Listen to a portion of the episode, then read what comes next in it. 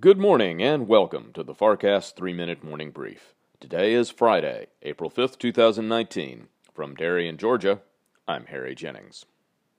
U.S. markets were mixed Thursday. The Dow Jones Industrial, driven by a surge in Boeing, the largest component of the index, finished up 0.6%, while the tech-heavy NASDAQ finished nearly unchanged, and the broader S&P 500 gained 0.2%. For the day, the Dow added 166 points to close at 26,384. The S&P 500 gained 6 points to finish at 2879.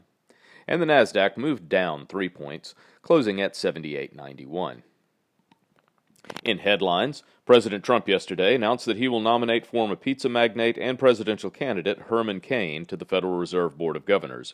Mr. Cain has a history of unconventional monetary thinking, including a return to a quasi-gold standard, but does have experience with the Fed, having served with the Kansas City Federal Reserve Bank last decade.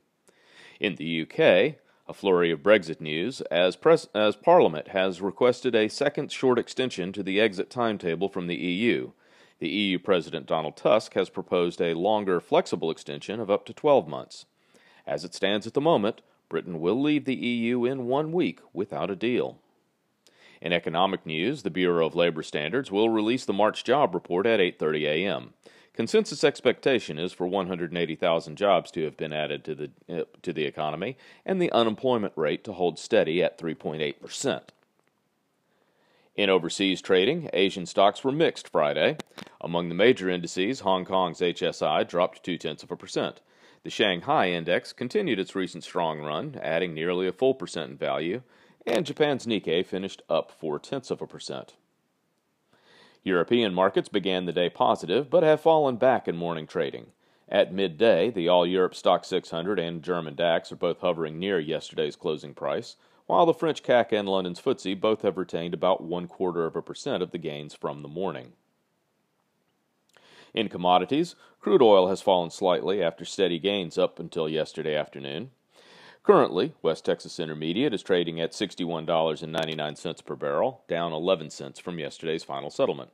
Gold prices are effectively unchanged for the third day in a row, now at $12.9470 per ounce, a gain of only 40 cents. In bond markets, U.S. Treasuries are moving down in price, pushing yields up between 1 and 3 basis points. Currently, the U.S. 2-year yields 2.36% and the U.S. 10-year 2.54%. The 2 to 10 yield spread stands at 17.9 basis points. U.S. futures are trading slightly positive this morning. With 3 hours to go before the opening bell, the Dow, S&P 500, and NASDAQ all have implied opens up about 0.1%. Thank you for listening to the FarrCast 3-Minute Morning Brief. This week's FarrCast is available now for download on Apple Podcasts and your favorite podcast provider. Subscribe now and listen every week as Michael Farr talks with the experts on topics that shape your world.